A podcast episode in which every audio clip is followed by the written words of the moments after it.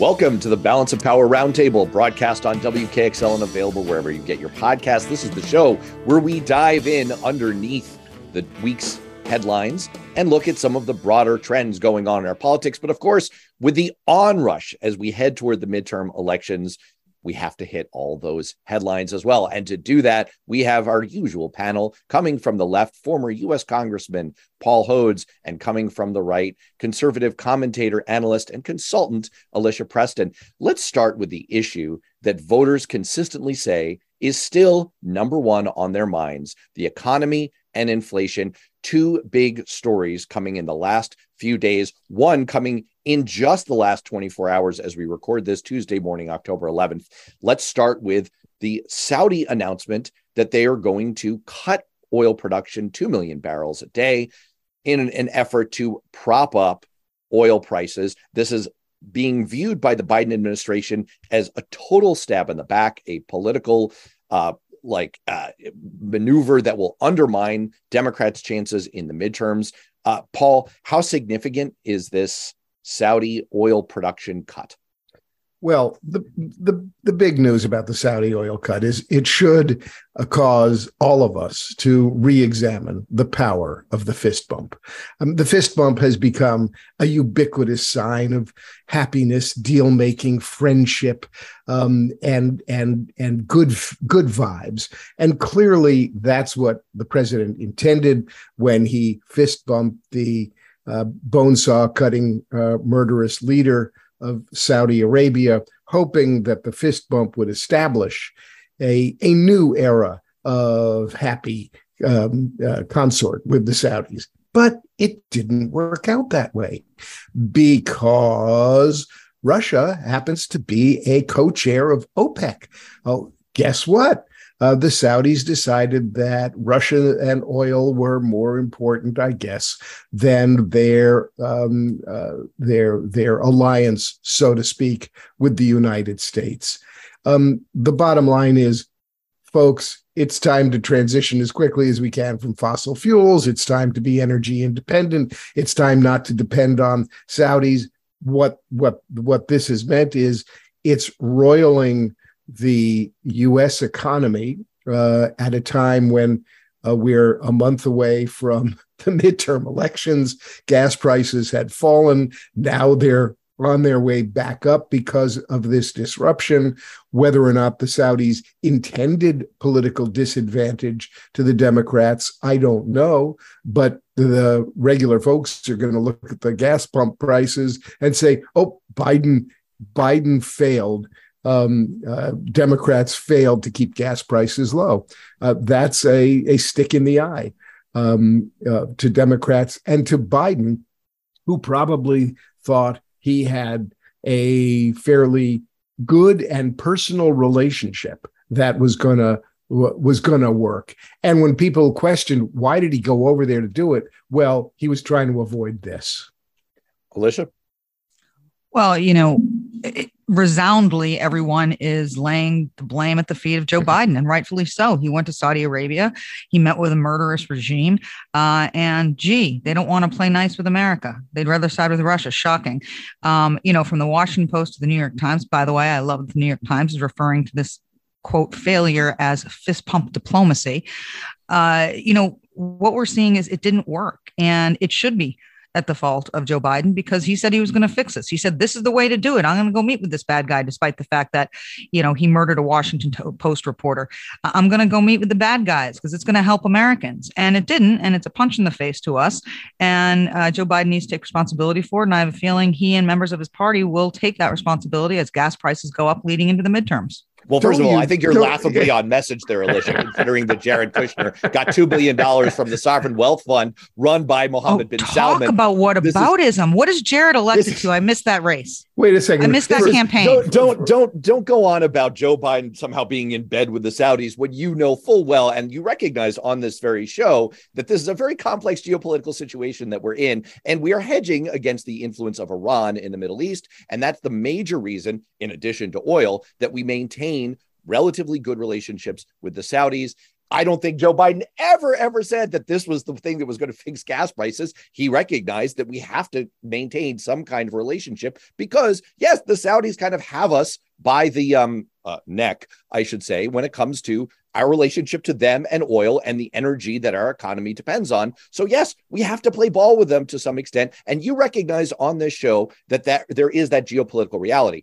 I will say that from a political standpoint, I'm not super impressed that this is necessarily going to hit the the Democrats in their midterm chances. We've seen a pretty good correlation with approval rating and gas prices when it comes to Joe Biden. We have not seen that same correlation when it comes to polling on the generic ballot or in specific US Senate races when it comes to gas prices and Democrats. And so I could very well see this creating a hit to Joe Biden's approval rating, but that's not necessarily going to translate to voters' feelings about Democrats in specific House, and Senate races. But no, it does not help the overall political environment. We've said on this show before that that's essentially what this election is coming down to. You've got Democrats on one side talking mostly about abortion and Trump. You've got Republicans on the other side mostly talking about inflation. And if in the week before the election, gas prices have rebounded back up, that does not help Democrats. The extent to which it hurts them uh, you know, is debatable. Speaking of which, Alicia, right before this show, you brought to our attention the fact that the railroad strike, which was seemingly averted in a deal brokered by the White House a few weeks ago, may be back on. One union among the uh, several that need to ratify the deal has decided not to accept the deal. It's a union representing nearly 12,000 railroad workers. Now, there are 12 unions that represent 115,000 workers in total. And this is only one that has rejected the deal. By no means does this mean that a strike is going to happen, but it could. That, that, that possibility is back on. How significant is that going to be, Alicia? Well, that would be huge if that happens, and I hope it's averted. But I just like us to scroll back a few weeks when you know Joe Biden was doing the Rose Garden victory lap on this on this very show. I said I don't know why everyone's prematurely doing a victory lap. The unions have to vote on it, and they haven't done it yet. And here we are. And just for clarity, all twelve unions have have to approve the deal. If one opposes it, the deal is dead. 57% of the unions of this union uh, rejected the deal. It's back to the uh, negotiating table for everybody because of that. Now, it, it is a significant problem if there is uh, if they strike because uh, you want to talk about inflation and the cost of things things will only go up. We need our rails to deliver goods and services across this country. So i suspect today there's a lot of people getting in a room renegotiating it because this is not something we want to happen. So first of all I, you know, on Saturday Night Live, there was this thing. I it was something about Mr. Subliminal or something, and and and I have to compliment Alicia for being Madam Subliminal here because uh, you, everything bad, Joe Biden. Um, things are really going to hell. Joe Biden. Uh, Joe Biden is the one who did the victory Joe, lap in the Joe, Rose Garden and said it was me. Okay, uh, it was you, bro. Uh, uh, consorting with murderers, Joe Biden. I'm so so. I appreciate that Alicia's on message I'm trying to dime Joe Biden for everything. I mean, you know, I my bagel wasn't properly toasted this morning, Joe Biden. Um, but here's what's going on. You should have on. tried a Jewish space laser. A Jewish space lasers to heat up my bagels. But look, um, the railroad companies have been stiffing workers increasingly for a long, long time. There was an interesting article, I think, in the New York Times the other day about the profits that the railroad companies are making uh, huge amounts of money, but they have cut back workers in a really unfair way penalizing them for for having to go to the doctor penalize you know penalizing them if they have to go to the bathroom. It's really not a good scene. So it's not surprising that there is um, some differing opinions in the ranks even though the deal that was made raises salaries significantly um, we'll have to see how this plays out. But what it's doing is it's going to send them back to the negotiating table where Joe Biden will have another chance to do the Joe Biden thing and bring people together.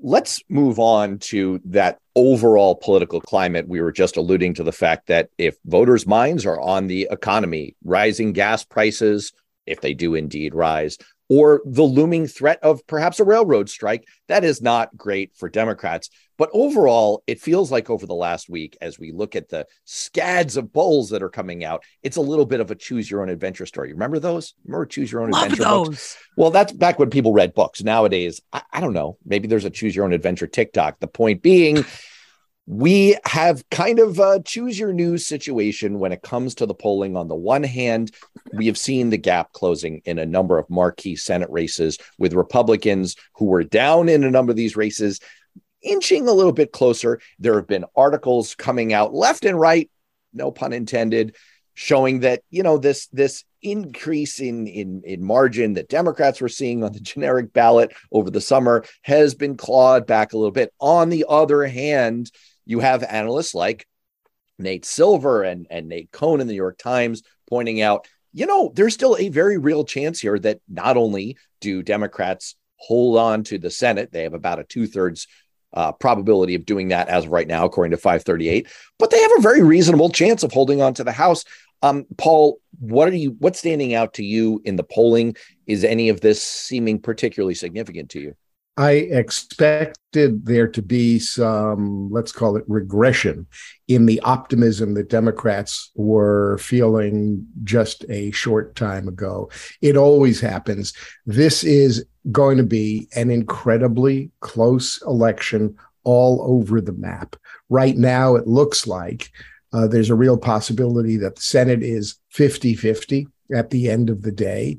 Um, the good news uh, for uh, those of us in New Hampshire is that the uh, RNC is basically uh, pulling out of the Hassan Bolduc race uh, because Hassan is crushing Bolduc, the extreme, rabid, right wing, uh, radical election denier um, who characterizes Alicia's party these days, the cult of the GOP. Um, but overall, I think things are going to tighten. Um, and uh, it is has always been an uphill climb for Democrats to uh, keep the House. It's always been an uphill climb. It continues to be an uphill climb, and things are going to get excruciatingly tight. That's all you can say. The country is just about appears to be just about evenly divided, and that's what that's what we're starting to pick up. Alicia, what's standing out to you? Very little standing out. Look, we've got a month to go, and I agree with Paul that everything is very tight. In swing states, most of the races are too close to call. Where will the momentum be? I think the momentum's on the side of Republicans, particularly if things get worse with uh, gas prices. That'll affect inflation, that'll affect energy costs. We're coming into the weather where people are turning on their heat, they're going to see their bills. In that respect, the momentum is on the Republican side. Uh, that being said, you know, I caution those in my party. I see way too often in states around the country, swing states, saying it's going to be a red wave, it's going to be a red wave. That'll actually turn people off and keep them at home.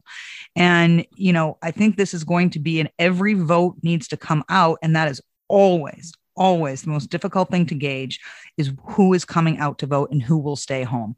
It's pretty nasty out there in a lot of these swing states. It's gotten negative, it's gotten vile, it's gotten rude. And when that happens, a lot of undeclared and independents stay home or soft Democrats, soft Republicans. They just don't want to be part of it and they got other things to do.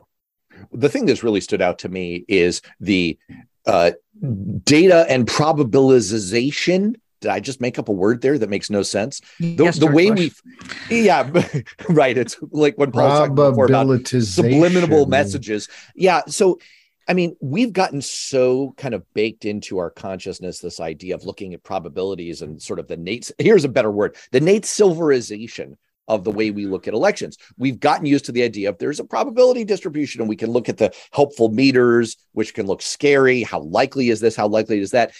And what what really it reminds me of is the fact that we're dealing in probabilities here, and there's no way to kind of look backwards at those probabilities and ever say they were wrong once the real world kind of catches up to the future. That that sentence made no sense. What I'm saying is this is kind of like a random event.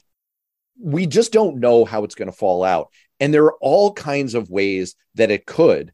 And the things are so close. They're so tipping point close in both the Senate and the House that there are any number of scenarios that could that could come out from here and it will make us think very differently about the election. And it just kind of draws me back to an article I wrote in Newsweek. It's coming up on five, six months ago, where I said, look, close actually matters here. I think we're in a very, very different place than we were in the spring.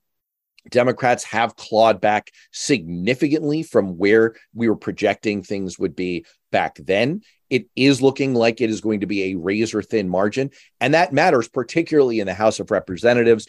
I'm not saying that Democrats should say, "Hey, you know, if we if we get close and lose, that that's pretty good." I, I'm not I'm not suggesting that, but that it's not quite as binary an outcome as sort of the way we talk about horse race polling would make it seem. Yes, in individual races, one person's going to win, one person's going to lose, one party is going to hold the House, one party is going to hold the Senate. That's all true, but just remember that that close matters a lot when it comes out uh, into the dynamics that we're going to see play out politically over the next 2 years, and that's worth paying attention to as well.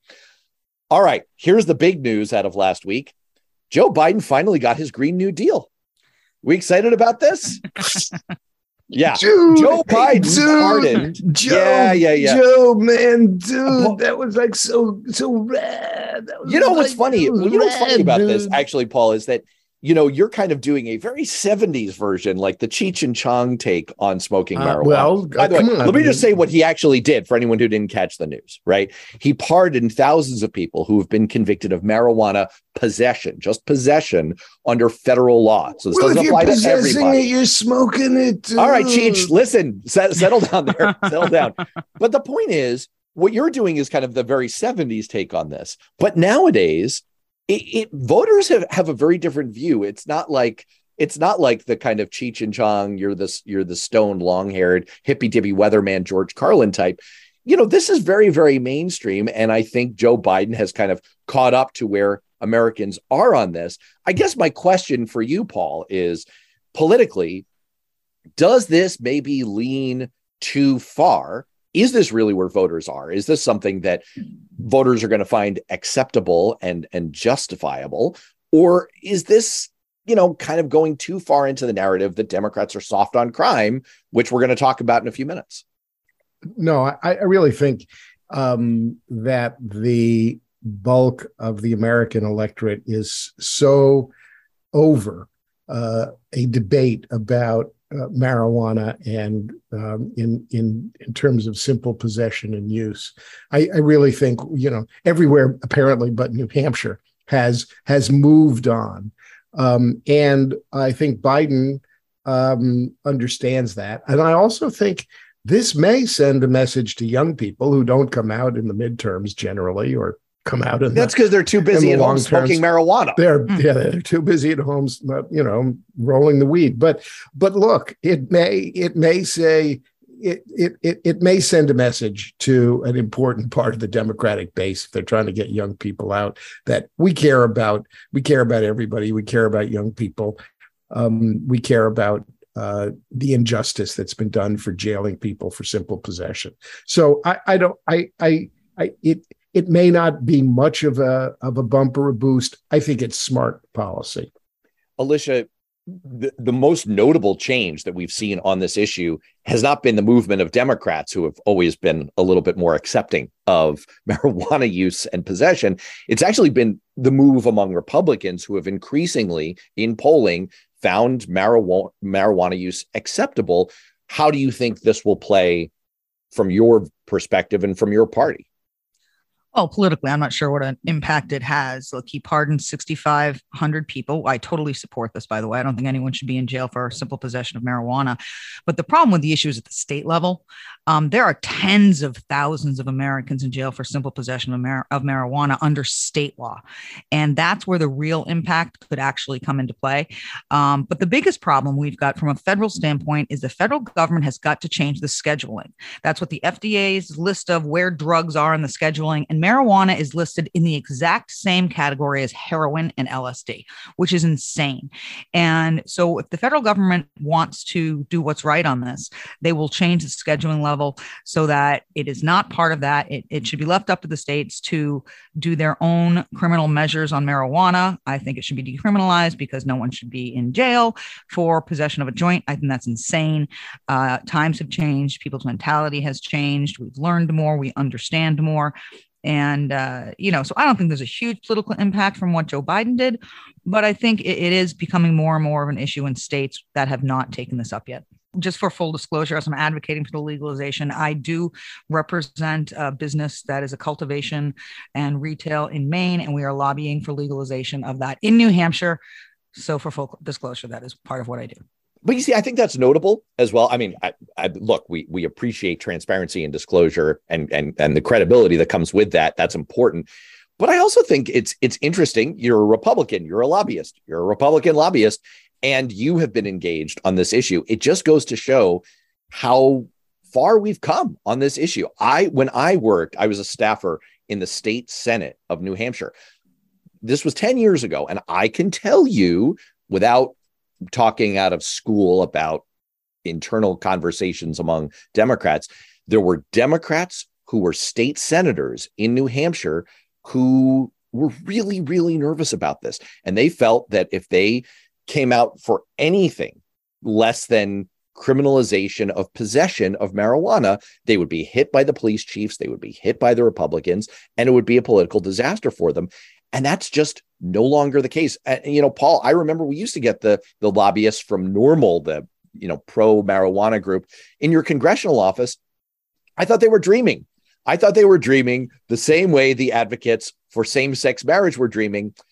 And we've had pretty rapid social change. The fact that Joe Biden did this last week and it's sort of relegated to a that's interesting kind of note on the show says something. It it it does go to say something. On that, uh, let's let's move on to something a lot more sorted and a lot more serious, which is the ongoing Herschel Walker situation.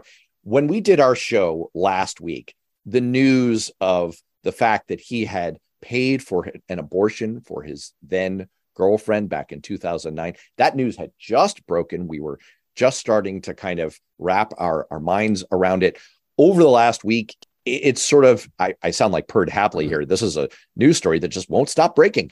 It, it, the the drip of further news has has continued. It turns out that he also fathered a child with that then girlfriend. Um, there's been a, a, a painful lack of relationship with that child, um, and his his son Christian Walker has been subjecting Herschel Walker to blistering attacks on social media for his abandonment of his children and his rank hypocrisy. I guess my question to both of you, and I, I want to start with you, Alicia, um, as the resident Republican here, is will this matter politically? Will this have any real impact on his electoral chances in four weeks? Oh, I think it will. I, I, think the whole package of Herschel Walker over the past two months will have an effect. He might still win. It's a very tight race. But look, I think more people will focus on the media is not focusing on. Um, you know, this he paid for an abortion and he's pro life now. People can change in 13 years. That's a long time. Opinions can change what bothers me is the kind of man he is. And we're talking about a person who has no or limited relationship with more than one of his children. And that goes to someone's character and quality of human being.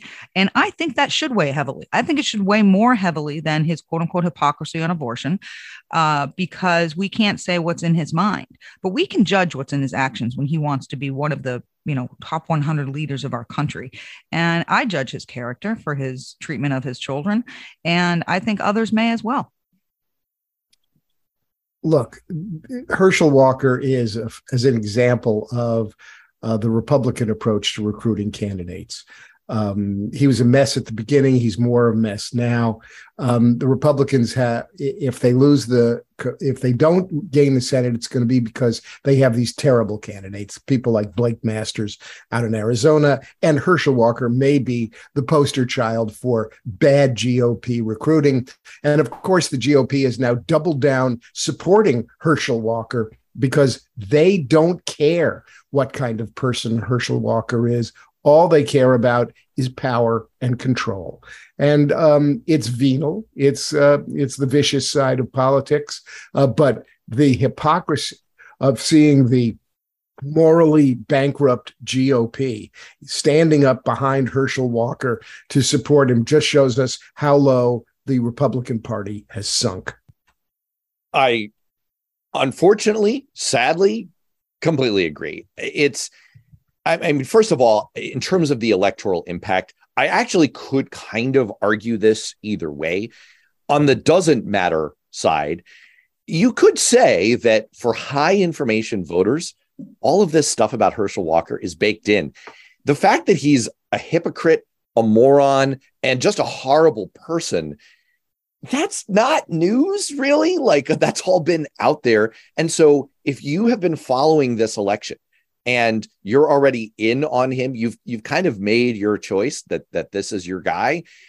You know, this this isn't really that much further uh, off of this stuff. I mean, this is a man who held a knife to his wife's throat and threatened to kill her. So, I mean, yeah, Alicia, you're right. There, there can be redemption from certain things, but this is a completely unrepentant individual who is violent and and venal and could not care less about issues other than adopting the hardest right wing positions available for political benefit.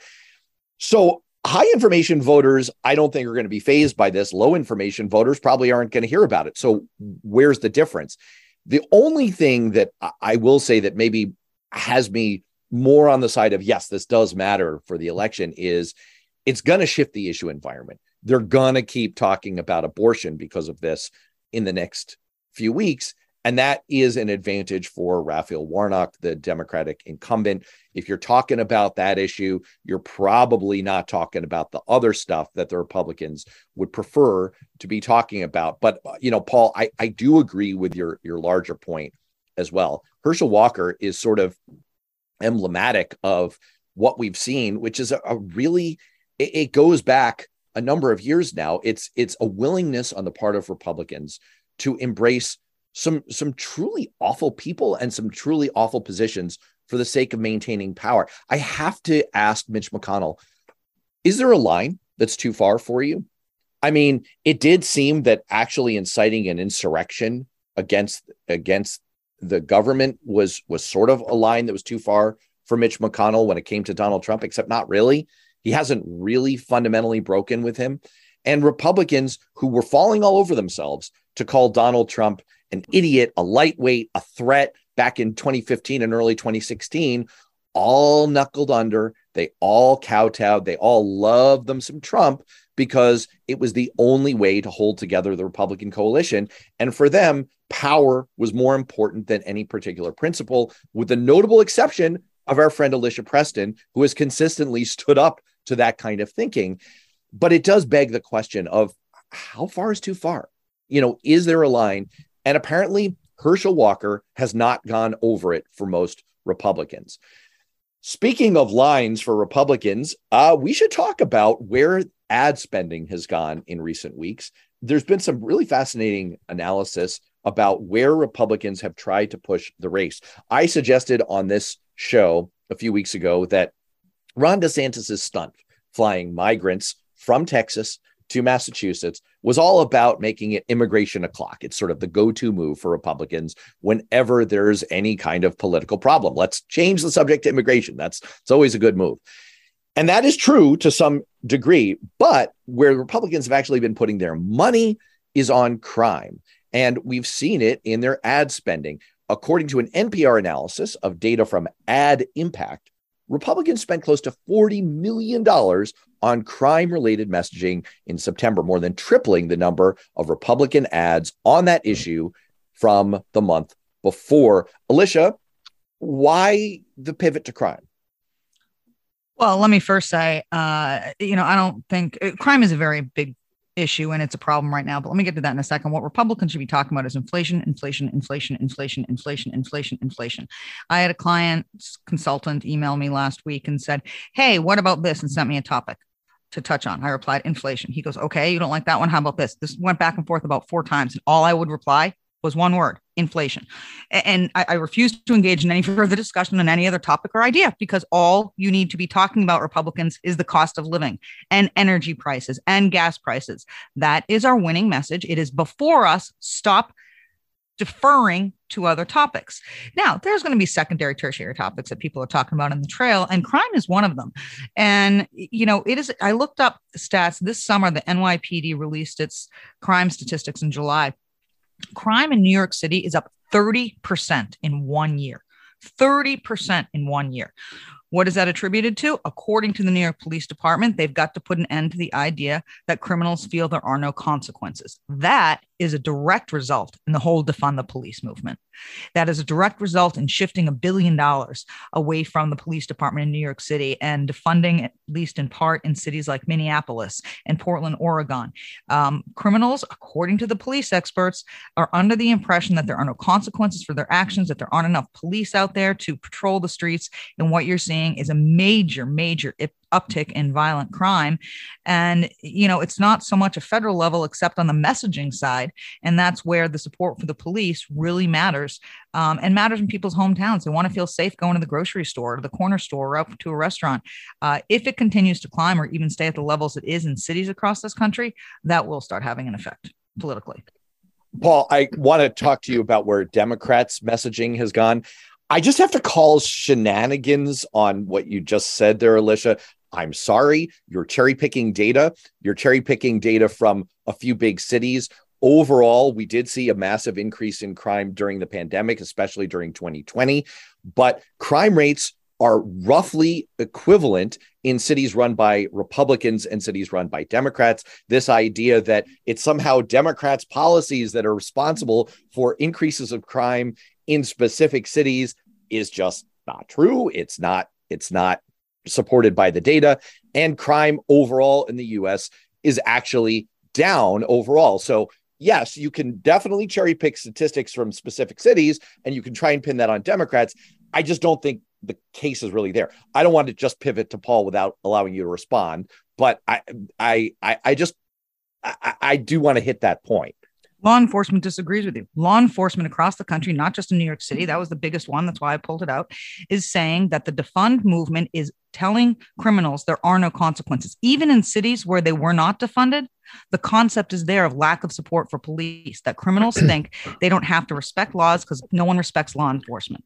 Okay. And that is from law enforcement officials across this country. No, th- that's that's from specific law enforcement officials who are Republicans who you've cherry picked quotes from. But the that's head of not the New what, York City Police Department's a and, Republican. and Yes, and correct. That's right. there- Uh, the Bernie union that released the press Rudy release. Giuliani. Yes. Okay, Bernie Kerik's not in office now. There's neither a is Rudy long Giuliani. history. There's a long history of pretty hardcore Republicans running that police department. Giuliani hasn't been in office since 02.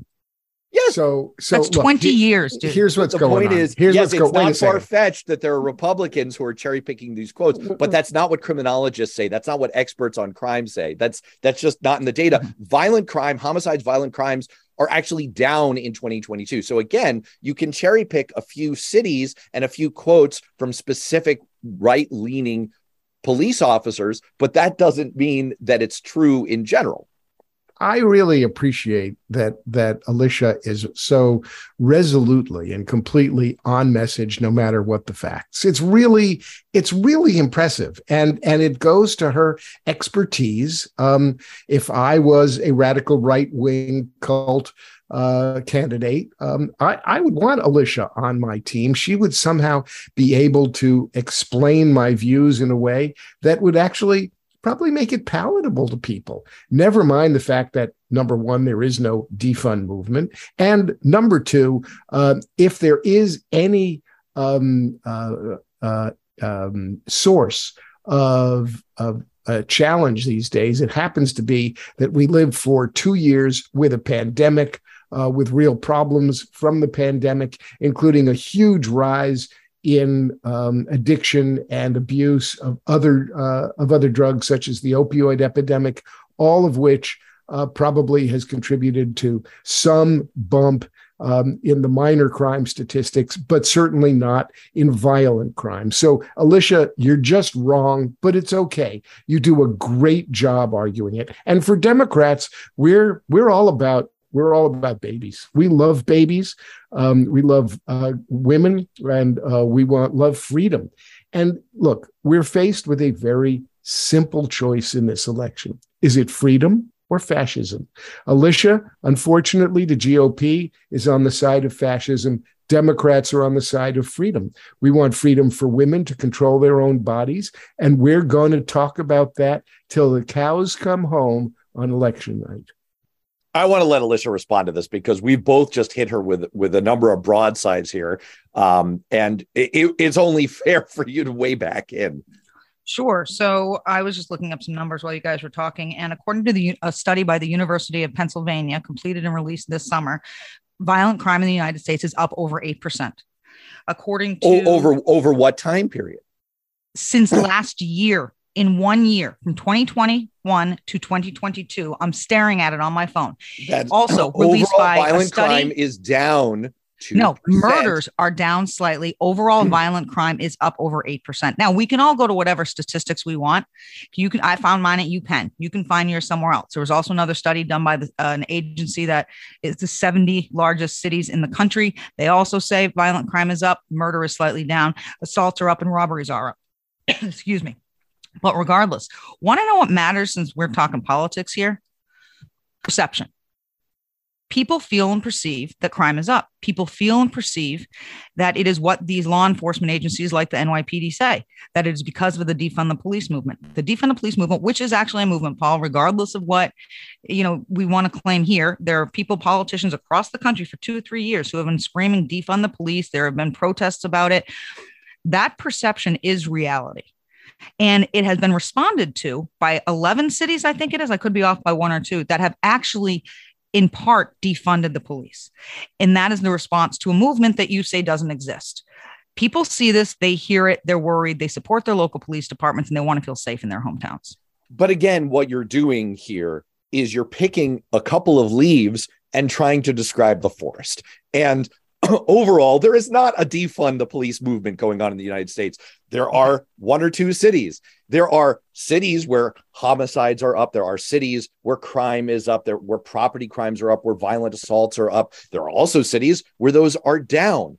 Overall, in the first half of 2022, violent crime is down. And again, you can cherry pick.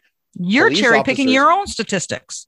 But no, I'm giving I'm giving nationwide talking- statistics. You're picking you're picking cities that support your uh, view of things. University of Pennsylvania is not a city, and it was a national survey.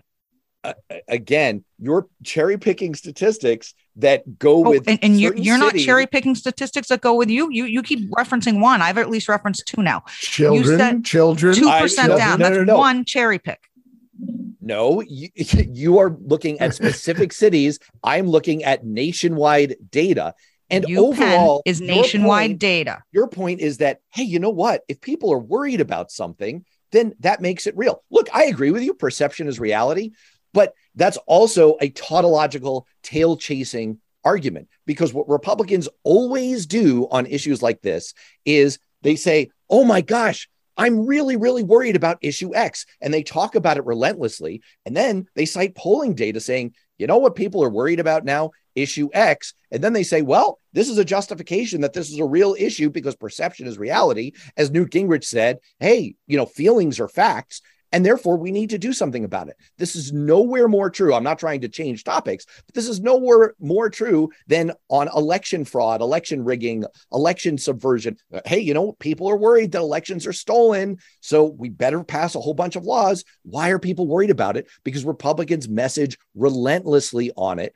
And it is true that violent crime is definitely up and it rose most significantly at the beginning of the pandemic, but it's also coming back down since then. And this is an issue because people do perceive it. It is real, but it's also something that Republicans are relentlessly messaging about. All right, I've given myself the last word, which is totally unfair. I'm kind of a jerk. You can get back at me after the show, which I assure all of our listeners, Alicia is very, very good at and she always wins those arguments after the show. I just I just like to have our arguments kind of end on my note while we're on the air. That's I, you know, I, I you can see why I prefer that. All right, let's let's just sneak in a couple more before we we leave here. Look, we we kind of passed over this issue last week. We I gave you the choice at the close of the show last week, Alicia. Do you want to talk about one of two depressing topics? And you said, you know, I want to talk about nuclear war. Let's just touch on nuclear war because it's kind of significant here. People, there's uh, there one organization estimated that there's a 9% chance that we will see the deployment of some kind of a nuclear weapon in the next year from Russia as part of the war in Ukraine. This is a big deal. Joe Biden said that, that the chances of, of some kind of nuclear conflict are the highest that they've been since 1962 in the Cuban Missile Crisis. Um, I, I guess, Paul, I, I, should turn to you first. You know, you have a long track record on this issue, um, on on nuclear abolishment, concern over nuclear war. Um, what was your read on this? The president of the United States giving such a stern warning about the threat of nuclear war. Um, look, you've got an unhinged psycho killer um, running a nuclear armed superpower. Um, that's um, and and he's making bellicose, belligerent um, threats, um, not even implied threats about the use of nuclear weapons, uh, which has been off the table. I mean, you know, I mean, it's off the table. Unfortunately, Russian military um, um, uh, strategy, uh, first strike nuclear use, is not off the table. Um, it is in in our military playbook off the table.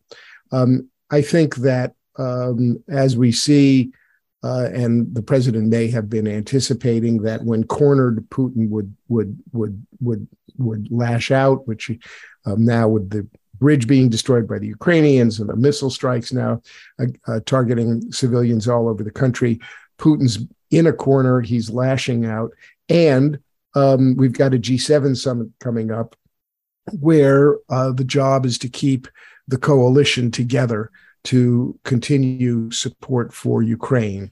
Um, we've also got a serious uh, a military hardware decision coming up in terms of whether or not uh, and to what extent we supply even more sophisticated air defense systems uh, to Ukraine.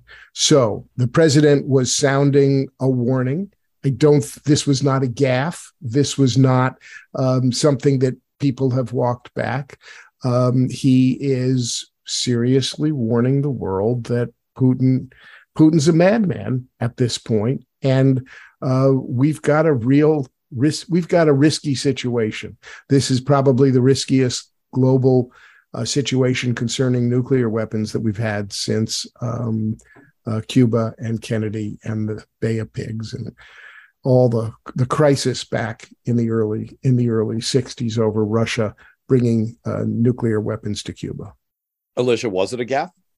I, I don't think it was a gaffe, and I, I'm all for him saying the obvious that if Putin were to use a nuclear weapon, it would be Armageddon.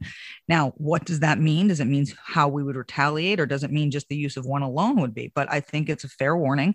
Uh, I think it should be said, and I think U.S. has to be strong on this. Look, uh, this should be a message to those very small portion of Republicans who have said, if elected to federal office, they would not uh, further fund Ukraine. This is not a Ukraine Russia issue. This is a global issue. This is a problem. This affects the entire world. The biggest threat about Putin is this what keeps most leaders in check is the protection, safety, and backlash that may come from their own people. That's what keeps a leader in check. Putin doesn't care about his own people, and there is no backlash to be had. He will change the Constitution as he's done in the past to keep himself there if he has to. His people are suffering. He doesn't care. He's called up all men to the age of 65 to fight in this terrible illegal war. And when you don't have the threat of your own people being endangered by something like use of a nuclear weapon in the country next door, there's nothing to hold you back. And that should scare everybody. You know what scared me in what you just said?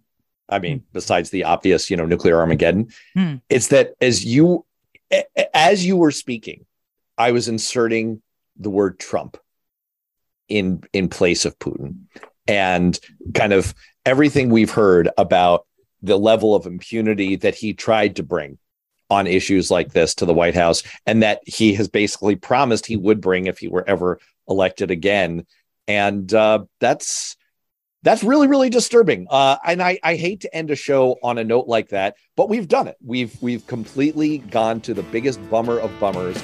Uh, Trump, nuclear Armageddon, the combination thereof. No, I, I I blame you guys. And I get to have the final word for Paul and Alicia. I'm Matt. We'll see you next time.